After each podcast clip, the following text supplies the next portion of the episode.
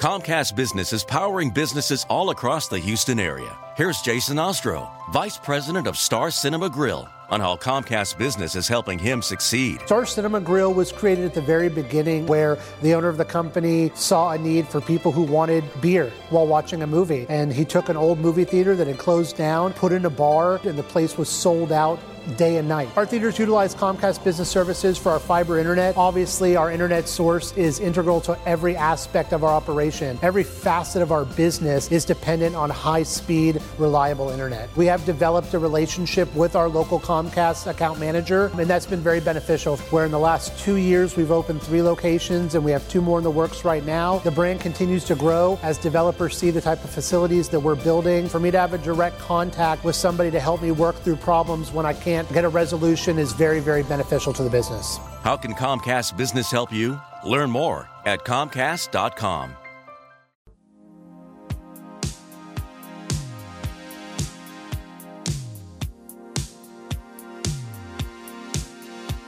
Welcome to Let's Get Healthy on Talk 1370. Brought to you by People's Rx, Austin's favorite pharmacy. We're taking your calls live at 512-643-LIVE. That's 512-643-5483. Welcome. Thank you for joining us. This is Amy Tyler. I'm a naturopathic doctor with People's Pharmacy, and my lovely co-host today is Dr. Elena Villanueva, a chiropractor and holistic health practitioner right here in Austin. And we have a great show lined up for you today. We're going to be talking to Dr. Barone, who is a neurologist and sleep expert who's just written a new book about sleep. And we're also going to talk to Dr. Lori Steelsmith, a fellow ND from Hawaii. He'll be waking up very early in Hawaii to speak with us about her new book, Growing Younger Every Day. So all about hormones and hormone balance for women. And so before we launch into those topics, we did want to discuss the flu, as it still seems to be peaking early this year. And a lot of people are having some pretty severe flu symptoms, and we wanted to discuss Tamiflu. Tamiflu is often prescribed if the flu is caught within the first day or two, as it's been shown that it can decrease the duration of the flu by a day or so, and it can also possibly prevent flu in other family members.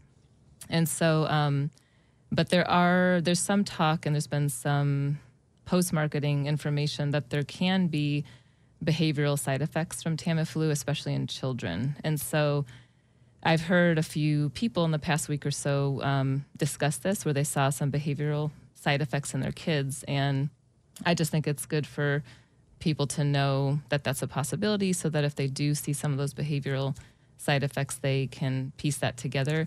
Again, we don't know how common it is. I think the biggest study came out of Japan, where they were seeing an increase in delirium and abnormal behavior leading to injury in some cases, resulting in fatal outcomes. And it is, they do mention this Japanese study in the Tamiflu package insert. But most recently, there was a case, I believe last week, in Indiana, where a young teenager who was sort of sounded like the all-American kid, a happy-go-lucky young man, he committed suicide, and his parents saw this really rapid change in his personality.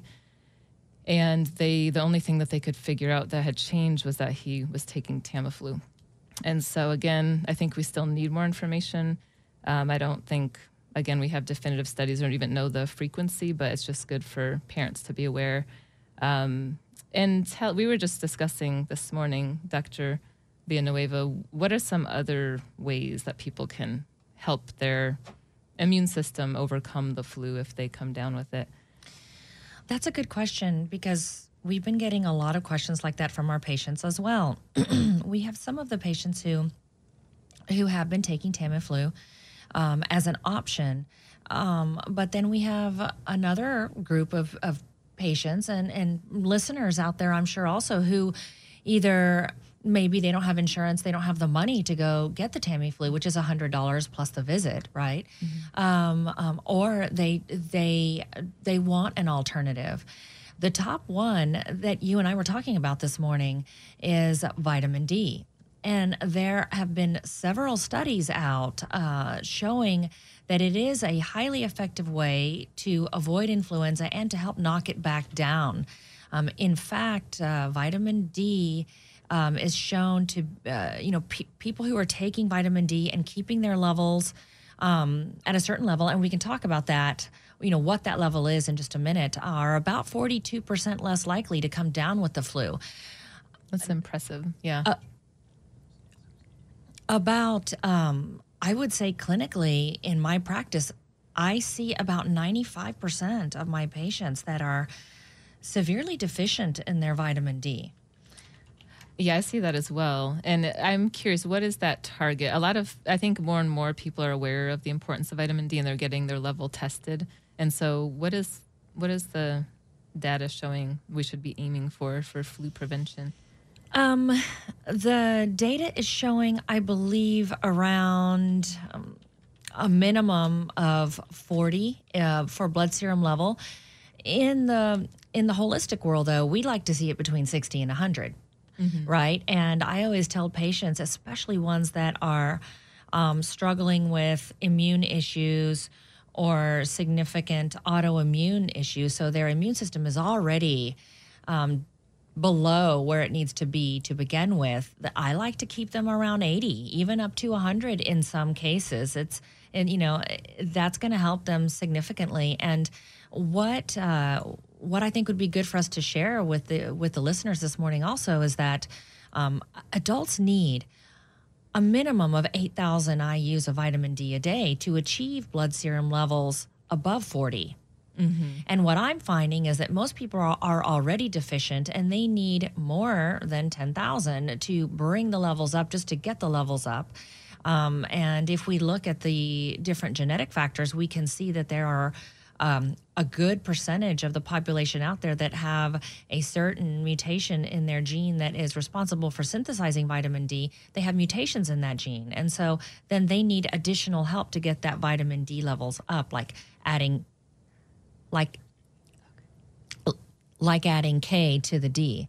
Right. But the vitamin D is a great alternative for people mm-hmm. who are wanting to find something other than the Tamiflu. Okay. And I would add, since it is a fat-soluble vitamin, it's best if you're going to be using a higher dose to be working with someone and having them monitor it. Oh, absolutely. Yeah, because I have seen a few people who have overshot, since it's fat-soluble, it can accumulate, where the risk of getting vitamin D levels that are too high is that you can end up with too much calcium in your bloodstream. And so anyway, I think it's good to work with a practitioner to monitor that. But it's great to know that there's something so simple, and take into account what we're getting from the sun as well. Some people are spending more time outdoors than others, and they may need less in those cases. Absolutely. And so it looks like we have Dr. Daniel Barone on the line. Hi, guys. How are you? Hi. Thank you for joining us. Good morning. Oh, my pleasure. So you're with the Cornell Weill Sleep Center, a neurologist mm-hmm. at New York Presbyterian. Okay, great. Well, we're excited to hear about your book. It's Let's Talk About Sleep. That's correct. Yeah, I'm really, really excited to share about it. It's a book really written just for lay people to just pick up and learn about sleep and sleep disorders, and if they or a loved one have any sleep issues, they can learn a lot about it and what to do and what to ask about from the book. Okay, great. I have a question for you. Sure. I hear a lot of talk. I think there's still a lot of unknowns, but I'm curious to get your opinion on the possible impacts of more electromagnetic radiation and sleep issues. Like, people often ask me, is it okay for me to have my cell phone right next to my bed while I'm sleeping with the Wi-Fi on and all that? What is your, I'm just curious. I know we don't have a lot of research yet. There's some studies showing people that live closer to the cell phone towers have more insomnia and depression and those sorts of symptoms. So what is your take on all that? Yeah, I think that's definitely something which is going to come true as more research is done. But even more problematic than that, something that is more a little bit more tangible is, I live in New York City, and a lot of my patients will complain about light from the street or signs and whatnot. And that, when it creeps through the windows, can also keep people awake. So you add that to the fact that we're all on our cell phones 24 hours a day and complete access to email and contact nonstop. All these things contribute to poor sleep and insomnia. Right. So do you you're recommending people kind of black out their rooms as much as possible to make them kind of cave-like? And that includes even electronics. I think sometimes people don't consider that they have like an alarm clock that has a super bright, display or something like that. Right. So there's actually been a lot of research into this. One study in particular, this researcher took a bunch of his research assistants out into the wilderness for a period of about 2 weeks or so. Mm-hmm. And what they found was these people were able, these are people who lived in modern society using electronics and cell phones and whatnot. And when they took them out to the wilderness, they were out there for a period of 2 weeks, and all they had, they didn't have any electronics. It was just the sun. When the sun rise, they wake up. When the sun set, they went to bed. And they found that their sleep latency, so how long it took them to fall asleep, diminished dramatically, and their refreshment, how they felt throughout the day, was much better. And they had just much more mood was better, and levels of energy were better. So it's pretty convincing that, really we're meant to be more, to go along more with nature, what nature wants. And they call it social jet lag. So this exposure to all the things we just talked about kind of delays our bedtime and makes it harder to fall asleep. Right. So what is your recommendation for, when do you think people should stop interacting with screens before they go to bed? Do you have a time lag that you think they should not see it before an hour or 2 hours before bed? Right. So that's a great question. I usually tell patients 30 to 60 minutes at least before bedtime, no electronic devices. I say no backlit screen. So if somebody wants to read on a Kindle device or a Nook device or one of those where you have to actually have an external light source, that's okay. But anything with a backlit display, you really try to avoid, and that's because of the blue light that comes from these sources. So cell phones, tablets, iPads, iPhones, I really recommend reading on paper or Kindle, or listening to soft music or a podcast or a radio show or some sort of talk radio. Or my favorite is mindfulness meditation. I'm a big believer in that. Okay, great. And how do you feel about, I know some of them, again, are using technology. There's some apps that are geared towards, help guided meditation. Right. Yeah, I think that's great. I think anything that's going to promote that kind of natural, more holistic sense of this is what my body wants to get to sleep, I think is great. Again, as long as it's not staring at a screen. Right. Okay. And then, so your book touches on some of the major sleep disorders like sleep apnea, which most people have heard of. I was surprised to encounter people, and I don't know if you've seen this in your practice. A lot of times people have this opinion that, or this sort of preconception that you can only have sleep apnea if you're overweight. And so do you run across a lot of people who are not overweight who still struggle with sleep apnea just due to anatomical issues or muscular issues keeping the airway open? That's a great point. I see that a lot, actually. That misconception hopefully will be, I address that in the book, and hopefully will be reduced in the future.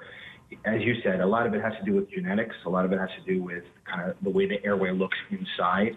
Really the main area that we focus on when we talk about sleep apnea is the area behind the tongue, the so-called retrolingual airspace, which you really can't see readily.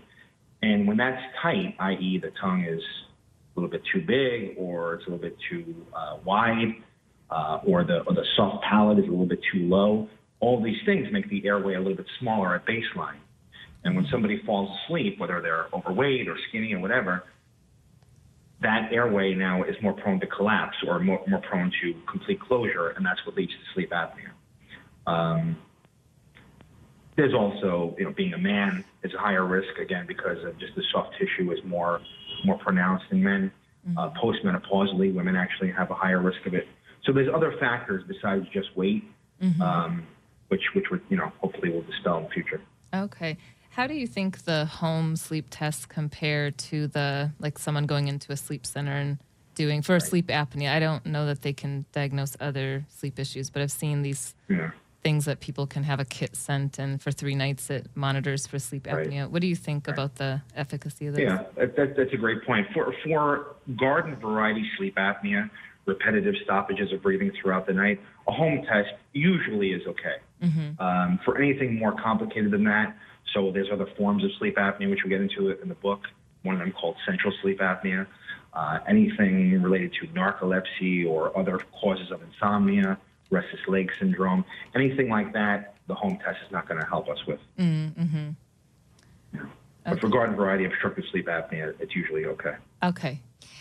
I just had a question. I have had some patients over in my clinic, and I'm curious what you guys have to say about this, mm-hmm. who are using their iPhone apps to monitor their sleep as well. Mm-hmm. What do you know about that, and what are your thoughts on that? Right. So a lot of these, so there's a couple of different things. There's actual wearable technology, which are like the Fitbit, mm-hmm. whatever else. And those basically work by they're an accelerometer, which is basically a fancy way of saying they detect movement. So the assumption is when someone's not moving, they're in deeper sleep. When they're moving a little bit, they're in lighter sleep. And then when they're not moving, when they're fully moving, they're awake. And that's kind of the algorithm that they use. As far as the apps go, usually what's happening is the people will put the phone on the bed or under the pillow. And that's detecting, I believe, either vibration or sounds to look for snoring. Again, movements. There's some sort of proprietary movement tracker that's available. And then, again, they feed that into an algorithm. So it's basically motion detector, which is then kind of, that information is then kind of extrapolated to determine sleep stages. Do you think it's accurate? Because from what I've seen, everyone that's ever shown me especially their Fitbit readings, it looks like everyone has horrible sleep. So I've wondered if it was over, sort of over. Yeah, that's a great point. What I usually tell patients is I would say almost 9 out of 10 people come to me with data from their wearable technology. And I tell them, it's great that you're paying attention to this stuff. And insofar that people are more in tune with their sleep, I think is great. But in actuality and kind of the information that's garnered from these, I don't really take too seriously. Yeah, that was the impression I was getting, because I think every single person that showed it to me looked like it was, hard to know how they were still standing. Okay, so one other question. This, mm-hmm. The CPAP has been the mainstay for treating sleep apnea. Right. I've heard of some other things like this dental device that can help mm-hmm. keep the airway open. What are your thoughts on some of the alternatives? Are they as good? It really depends on the severity. So we usually use the oral devices or the dental devices, otherwise known as mandibular advancement devices. Mm-hmm. And what these are made by a dentist, high quality ones are made by dentists. And what's happened is they're fitted to the upper and lower teeth. And when you put them in at nighttime, it takes the lower jaw forward a couple millimeters. And what that does, it takes the tongue away. Remember, that's the big issue here. It takes the tongue away from the back of the throat. For usually mild to moderate cases, again, diagnosed with a sleep test, those usually are okay. And they're a good alternative. I've seen a handful of times where someone had pretty severe sleep apnea, in which case really the best treatment we have still is CPAP. I had a couple cases where patients of mine chose to get an oral device, and it actually worked perfectly. It completely eliminated their sleep apnea. So it is possible for them to be used in all forms of obstructive sleep apnea, but we tend to reserve it for more the mild to moderate cases. Okay, great. I've got a question about these dental applications that you can do to help. Is there any correlation between clenching at night, like teeth grinding, the clenching, and sleep mm-hmm. apnea? Yes, that's a great question. So teeth grinding, we don't really know where it comes from. There's a couple different theories, one of them being stress, right? So if somebody has a lot of stress or a lot of tension throughout the night, they may grind their teeth as a kind of response to that. But in the sleep clinic world, what we tend to see is people with sleep apnea, they oftentimes will grind their teeth. The reason being is we think is they're trying to move their lower jaw throughout the night, on a subconscious level, they're moving their lower jaw throughout the night to try to open up that airspace. And as a result, this is a kind of a haphazard motion. As a result, the teeth end up mashing against each other, which produces grinding. Okay. Yeah. And treating the sleep apnea oftentimes makes that go away. That's what I was thinking. Yeah. Right. Great. Right. And so for anyone who just tuned in, we're talking to Dr. Daniel Barone, neurologist and sleep expert, whose new book, Let's Talk About Sleep, and a guide to understanding and improving your sleep. And so the book, it looks like it's structured in terms of these different sleep disorders that people might be experiencing. So sleep apnea, restless legs. Talk to us about parasomnias. Sure. So parasomnias are kind of, I think when people talk about them, there's almost a joking connotation behind it. You know, sleepwalking or sleep talking or various other things, exploding head syndrome. These can be pretty disturbing for a patient who's suffering with them or a bed partner. So we tend to take them seriously. And one of the kind of mainstays behind it is you always want to look for something else. Is there another cause for why the person is having this? So, you know, we keep harping back to sleep apnea, but somebody with obstructive sleep apnea, they can sometimes have these other complaints, these kind of bizarre movements or experiences throughout the night. And treating that sometimes makes them improve. Or makes them go away. Okay, great. Did you say exploding head syndrome, and what is that? Exploding head syndrome. Oh. So yeah, that's one of those parasomnias that sounds made up, but what it is basically as people are drifting off into sleep, they'll have this experience of it sounds like a bomb going off in their head, which causes them to wake up and be, as you can imagine, extremely nervous and panicky. It's completely benign, okay? Nothing is breaking in their head, but we tend to think it's more in folks who have maybe underlying anxiety or panic issues or stress. Oftentimes that can, not often, but rarely that can result. Usually what we do in those cases is just reassurance, usually makes it go away.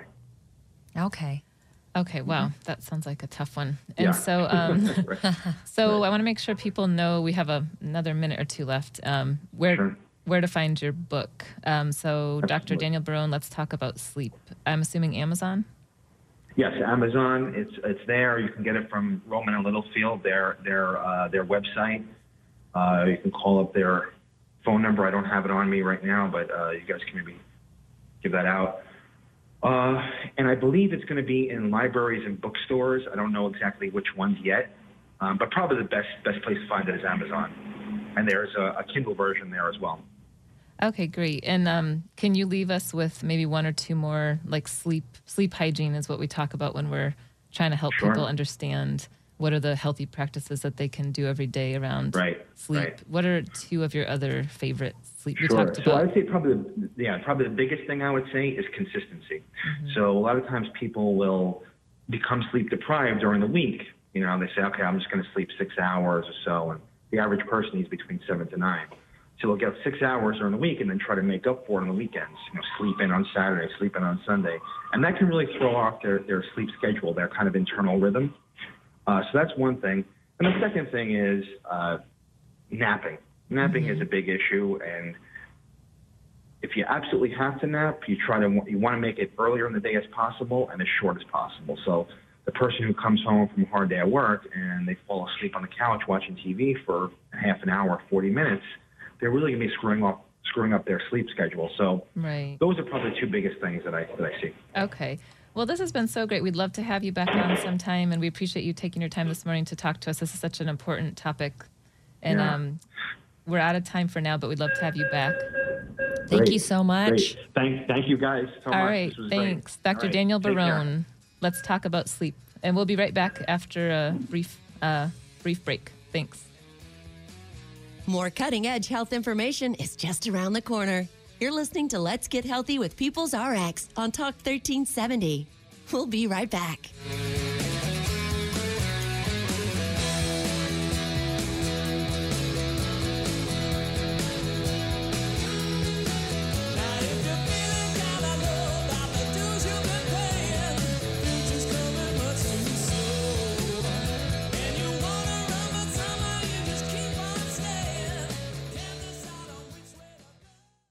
Thanks for making the right choice. I don't know where I would get the truth if it weren't for you. Talk 1370. You're listening to Let's Get Healthy with People's Rx, Austin's favorite pharmacy, on Talk 1370.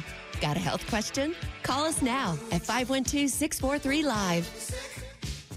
All right. Thank you for joining us. This is Amy Tyler, naturopathic doctor at People's Pharmacy, and Dr. Elena Villanueva, chiropractor. And we have joining us now Dr. Lori Steelsmith, a fellow ND who was kind enough to wake up really early in Hawaii, where she's joining us from, to discuss her new book, Growing Younger Every Day, The 3 Essential Steps for Creating Youthful Hormone Balance at Any Age.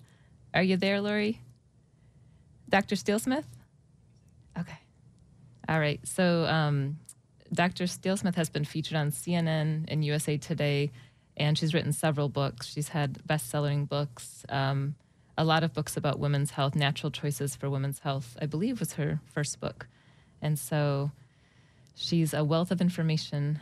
And her most recent book, she's going to talk to us about understanding our hormones. What are they? Hormone balance can sound overwhelming when we start to talk about it.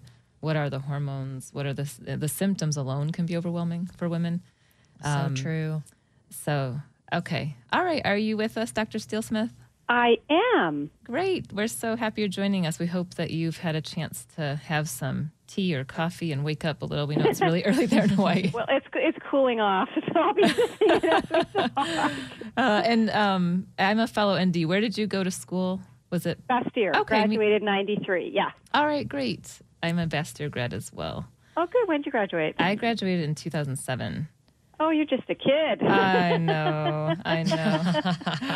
Well, we're so happy to have you with us. So your new book, and it's Growing Younger Every Day, 3 Essential Steps for Creating Youthful Hormone Balance at Any Age. Tell us about your book. Is it already available?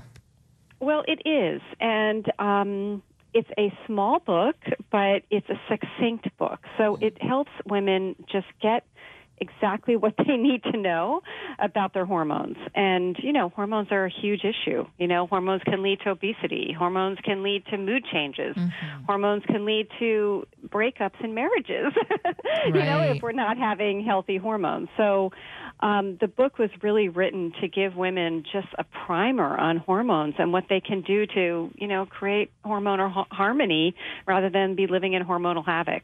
Okay, that's great. So it sounds like it touches on all different stages, like whether a woman is going through like PMS phase of just cycling women versus perimenopause and menopause. So you kind of talk about all these different. It does. I would love for it to dive more into menopause and postmenopause, which is more the phase that I'm at. But it definitely gives women, you know, a lot of help in what to do during that transitionary time, mm-hmm. Because I think that's when there's, you know, a lot of chaos going on, yes. Because you're kind of on a bucking horse. You know, you don't know if your estrogen's high one day and low one next day. I mean, I will tell you for myself, I was 53 and just about to turn 54. This was in September, and I tested my estradiol levels. Okay, so I hadn't had a period in like 8 months, had a period, and then tested my estrogen level, basically just estradiol, and it was 900. Mm. Oh, wow. I mean, that is out of sight high. Mm. And then I retested it just 6 weeks later, and it was less than 20. Oh, my goodness. So that gives you an example. And then I never had a period again. Like, that was like my ovaries' last hurrah. Wow. Wow. But that change, and a lot of times it's the shift in hormone levels that can produce some really difficult symptoms. So Oh yes. And I will tell you, ladies listening, menopause is great once you're there and you're just like even Steven. Yeah. Wonderful. Right. And I think what's surprising to a lot of women is those changes start earlier than they might anticipate. And I see a lot of times, especially in women who've had children, that they'll start having perimenopausal symptoms in their late 30s, early 40s, and that can go on for quite some time. Without support. Definitely. Yeah. And, definitely. And I have found that as women start going through the transition into perimenopause and then into menopause, that sometimes it's just necessary to do more frequent than less frequent hormone testing, because like you said, the hormones are changing constantly. And if you're doing any type of support there, it's, you know, the support that you give after the first hormone test that you do may not be the support that you need to give them 4 months later or 6 months later. What are your thoughts on that? Oh, you are spot on. I mean, that is so true. It's a constant monitoring. But I do think that, you know, here we are naturopathic doctors, like if we create a really good, strong foundation of health, that the highs and the lows are less dramatic. Mm-hmm. And, you know, we see this in Chinese medicine, right? Because in Chinese medicine, we need to build that foundational qi or life force. And the same thing is true in sort of a natural medicine perspective, that if our vital force is strong, if our adrenal glands are strong and can kind of handle the career change that the ovaries are going through, right? Because really the ovaries are like, you know, saying, bye-bye, I've done this, I've been here, I've been doing this for 35 years, and I really just want a break. And, you know, they're going into retirement, and it's the adrenals that have to pick up where the ovaries left off. So if a woman is well-nourished and isn't insulin-resistant and isn't going through, you know, a lot of stress in her life, or she is going through stress, but she's managing that stress, that she has a much easier time. And so, you know, a lot of our botanical medicines and our nutritional medicines, as well as just that basic foundation of health, which consists of diet, exercise, detox, and the mind and body, you know, if we can just, you know, really shore up that foundation of health, then I really think they ride the waves much easier.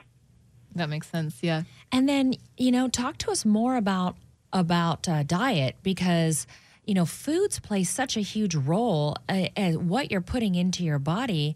I spend a lot of time talking with my patients about eating organic so that they can avoid the endocrine disruptors that they're otherwise getting into their foods. Talk to us more about that. Mm-hmm. Well, I agree completely, because, you know, when you are ingesting a lot of chemicals that monkey with your hormones, you are not going to be feeling well. And in addition to that, you know, if you consider that 50% of the U.S. population is insulin resistant, I mean, what does that really mean? Well, insulin resistance leads to hormonal craziness.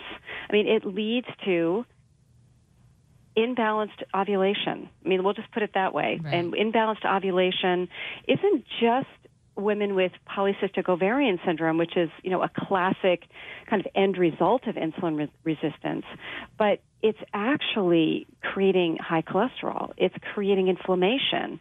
It's monkeying with cortisol, right? It's causing women to gain weight. Mm-hmm. And I think for women, really all women, we need to be on low carbohydrate diets. Mm-hmm. And we need to get off the sugar roller coaster, because when we're on that roller coaster, we're having surges of cortisol. And cortisol is a hormone that's as important as estrogen, actually. And it's as important as progesterone, because when we have really high levels of cortisol, we are going to be suppressing our immune system in a way that's not healthy. And we are going to be creating more body weight, which is then going to upregulate other hormones that keep the body weight on the body. Mm-hmm. And it's going to be creating increased risk of cardiovascular disease.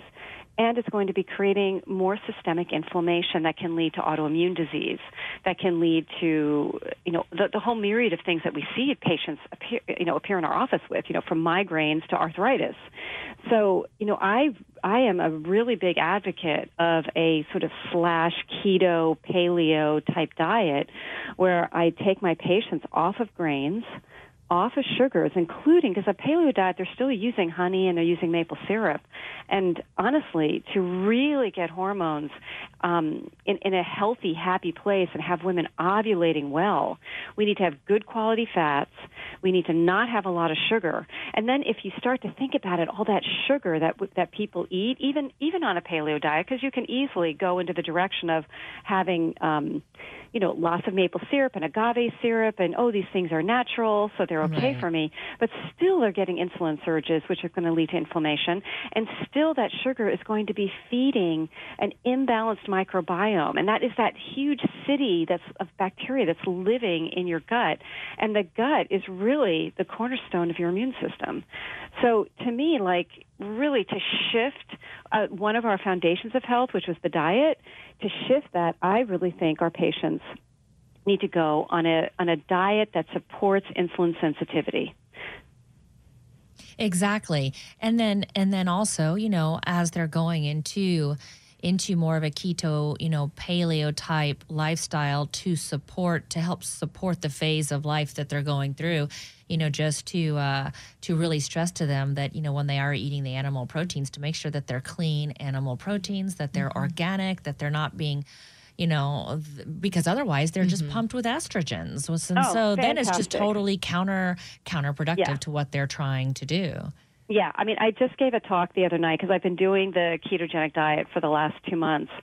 And I gave a talk to 100 people on a ketogenic diet. And I said, now listen, guys, I am not advocating eating chicken fat and beef fat and lamb fat and butter, because when you think about where are all those environmental toxins stored, they're stored in the animal fat, right? The fat-soluble toxins are stored in animal fat. So basically, you're just getting yourself, you know, a really big hit of environmental toxins when you're eating that kind of fat. And what's great is I came across a study on a Spanish ketogenic diet. And basically, this diet is using a lot of olive oil. And what I figured out is that without even realizing it, over the last 2 months, I have been doing coconut oil, olive oil, and avocado oil. Have an almond flour, and I've been, you know, just eating a lot of nuts and seeds, and those have been my oil base. You know, my 70 to 75% calories coming from these kinds of oils, and I did not go into the direction of the chicken fat and the beef fat. I mean, some of these ketogenic dieter books or ketogenic diet experts, you know, they're advocating using lard, and that is just wrong for so many reasons. Yeah. So just for our listeners, because you touched on a few hormones, you mentioned progesterone and cortisol, and in your book you describe, you kind of give these personalities, the 6 hormones for pitch perfect harmony. Can you go through those so that our listeners have a better idea of what some of these players are in the hormone? Oh, yes. And there's a chart that I created in the book that I love. I wish I had had this when I was a young doctor, because I created a chart that just did symptoms of deficiency and symptoms of excess, just to so people can kind of gauge where they're at. But basically, our players are estrogen, which is our feminine hormone, and we have, let's see here, let me get my definitions. Yep, your feminine hormone. I've got progesterone, which is your age-defying hormone. Testosterone is your creative hormone. DHEA is your well-being hormone. Cortisol is your energizing hormone, and thyroid is your dynamic hormone. So, looking at these, you know, estrogen is so much our friend, and it can be our foe if we have too much of the wrong kind. And, there are wonderful tests that women can have done to look at what they're doing with their estrogen, and if their estrogen's converting down into friendly estrogens or if they're converting into unfriendly estrogens, whether they're putting their estrogen through a biochemical process called methylation. And in the end result is that estrogen is being broken down and actually turned into a favorable form of estrogen. So that's really valuable for women to know in terms of prevention of ovarian, breast cancer, and really any kind of issue, because methylation is so important for detoxification and the production of neurotransmitters, etc. Progesterone is our age-defying hormone, and that's because it's calming, it's grounding, it helps you sleep better at night. Just the right amount of progesterone can really ease PMS symptoms. As naturopathic doctors, we know about chastetree berry. I have really had fantastic results using it in my kind of early 30s, late 30s, early 40s patients, you know, to help boost their own progesterone levels. There's a lot of sort of estrogenic or phytoestrogenic herbs that can support estrogen, but then we also have phytoprogesterone herbs. And supporting women who are having more PMS along with liver support can really help them with, you know, just a lot of the craziness that can happen as they're going through their PMS or going through their cycles. Testosterone is our creative hormone, and I've got a little story to tell about this. A patient of mine was put on a little tiny bit of testosterone. And, you know, as naturopathic doctors, we just use minute amounts. And she was down in New Zealand, and, you know, she's in her early 60s at this time. And she said that within maybe a few days of taking it, there was this full moon. And she found herself drawn to go outside and walk around outside. And she had this huge property down there that she was renting in her nightgown in the summertime. And she said she just felt more alive. She felt the moonlight. She felt the grass under her feet. She just felt like she was alive in a way that she hadn't felt in years, and more creative, and just every part of her body was filled with chi. Wow. And, you know, she was like, I know, it's the testosterone. And when she told me the story, it reminded me of, you know, when we were teenagers, you know, and we would sneak out at night. I don't know if you guys did this, but my generation did. You know, we would sneak out at night. And I remember just walking. This was just something I just did. I would get up in the middle of the night, you know, wake up, go outside in the moonlight. I'd walk up and down the street. And it was like, you know, you're a teenager and you're just experiencing these hormones for the first time, and the aliveness and the energy of these hormones. And it just was so amazing to hear this from this woman who really hadn't felt those feelings in decades, you know? Wow, and that's a great story. That is a great story.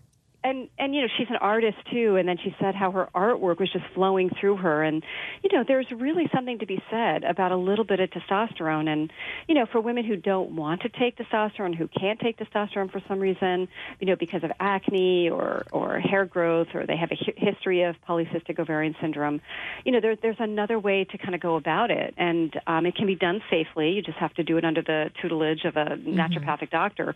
But you can use DHEA. And, you know, DHEA is a hormone that can help us, can actually convert to testosterone quite easily.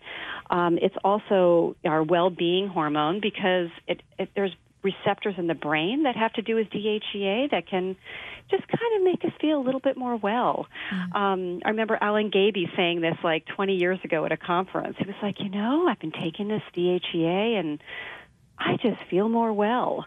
Yeah. Yeah, it's a lot of like energy and even anxiety respond to that. Well, I wish we had more time. Unfortunately, we have to take a break, but would you be willing to wake up early again someday to talk to us tomorrow? Because we love what you have to say. We would love to have you back on the show. This is great information, and I need a copy of this book. Yes, I know. So tell us how we can get it. So we're talking to Dr. Lori Steelsmith about her new book, Growing Younger Every Day, 3 Essential Steps for Creating Youthful Hormone Balance at Any Age. And so it's on Amazon, so it can be purchased on Amazon. You can get it through my office. We're still working on how we're going to market it at this point, but it is on Amazon.com. Okay, great. Well, thank you so much. We hope you'll join us again, and thanks again for waking up at the crack of dawn or before dawn to talk to us. We appreciate it. It was fun. Thank you so much. Thank you. Bye. All right. Don't go anywhere. More of Let's Get Healthy with People's Rx is coming up after these messages.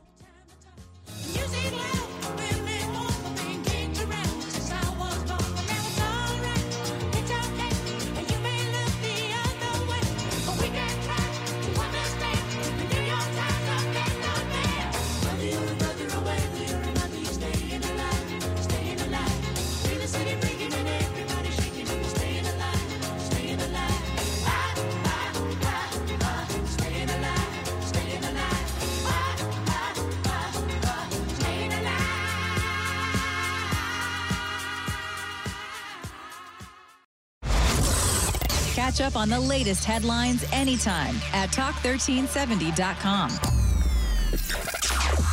Carry on my wayward son.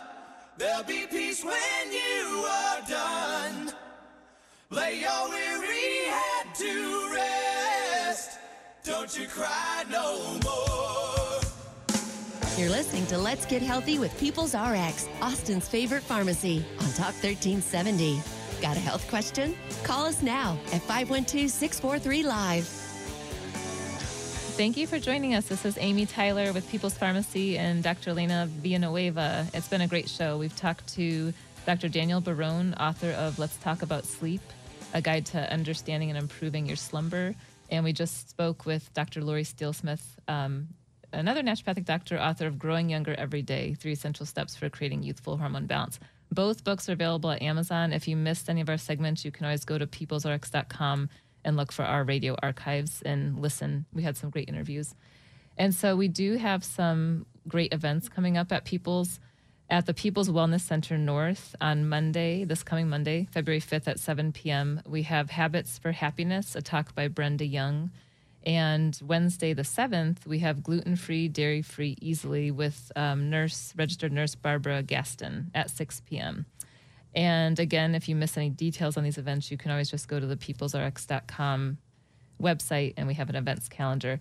And this weekend is the Texas Organic Farmers and Gardeners Association Conference in Georgetown. It's actually been going on since February 1st, and today I believe is the last day. But TOFGA is an excellent community resource, and especially for farmers and gardeners, but they also have some great talks that are available for anyone who's interested in attending. So again, TOFGA, T-O-F-G-A, if you're interested in looking that up. And we have another great event coming up with our own Dr. Elena Villanueva, who's with us right now. And so it's February 8th at 7 p.m. This is at the People's South Lamar location, the conference room. And you're giving a talk on anxiety and depression, the gut-brain connection. Can you tell us a little bit about it in the time we have left? Yes, this is going to be part 2 of a 5-part series that we're working on that is tying one of many different common ailments that people have back to gut. We also talk about some of the genetic influences and how we work with anxiety and depression on a genetic level as well as the gut level. This is my favorite talk to do. And we usually have standing room only whenever we do this one. Last time we had standing room only on this particular talk.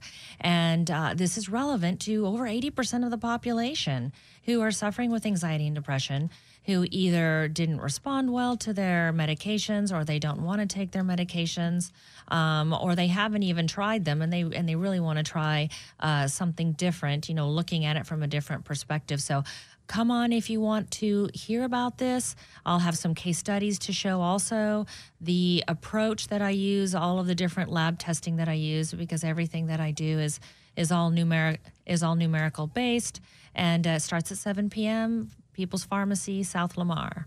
Okay, and do people, if they're interested, should they sign up in any way ahead of time, or can they just show up the night of the event? You know what? We have a lot of people that will RSVP, which kind of just gives us an idea of how many of you are going to be coming. But we have a lot of people that just stop on by. So you know what? Our doors are open. Just come on in if you want to come, if you're near the area or you have an interest for yourself or somebody that you know. Okay, great. And that's this coming Thursday, the 8th, February 8th, 7 p.m. at the South Lamar location. Okay, it sounds great. And you said it's part of a 5-part series. Is it one per week or one per month? How is it? We do one per month. It's always the second Thursday of the month. Okay. At 7 p.m. at the South Lamar location. Okay, great. And we just have another minute or so left. Can you tell us a little bit more about your practice and if people are interested in where they can learn more if they're wanting to look you up, the name of your clinic and all that? Yeah. So our clinic is located in the Westlake Medical Center. In the Westlake Medical Center at 5656 Bee Cave Road. Our clinic is Modern Holistic Health.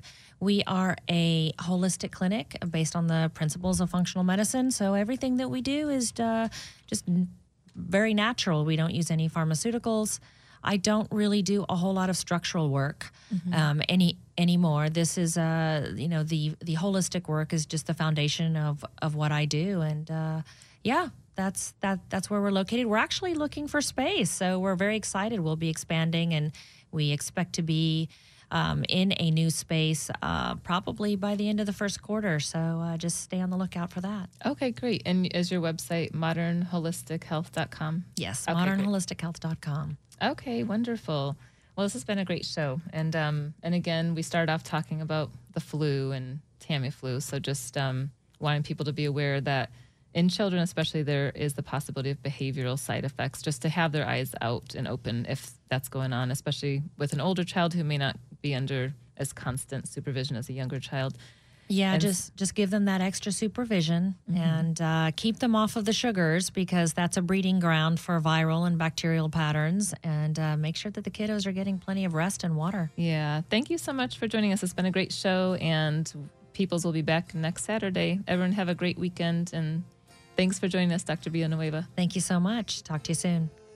Loves your mama, loves Jesus. In America too, she's a good girl.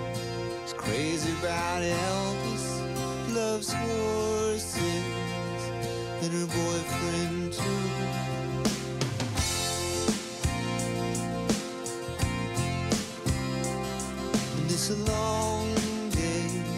Thanks for listening to Let's Get Healthy with People's Rx on Talk 1370. Tune in again next Saturday at 9 for another hour of cutting-edge health and wellness information from People's Rx, Austin's favorite pharmacy.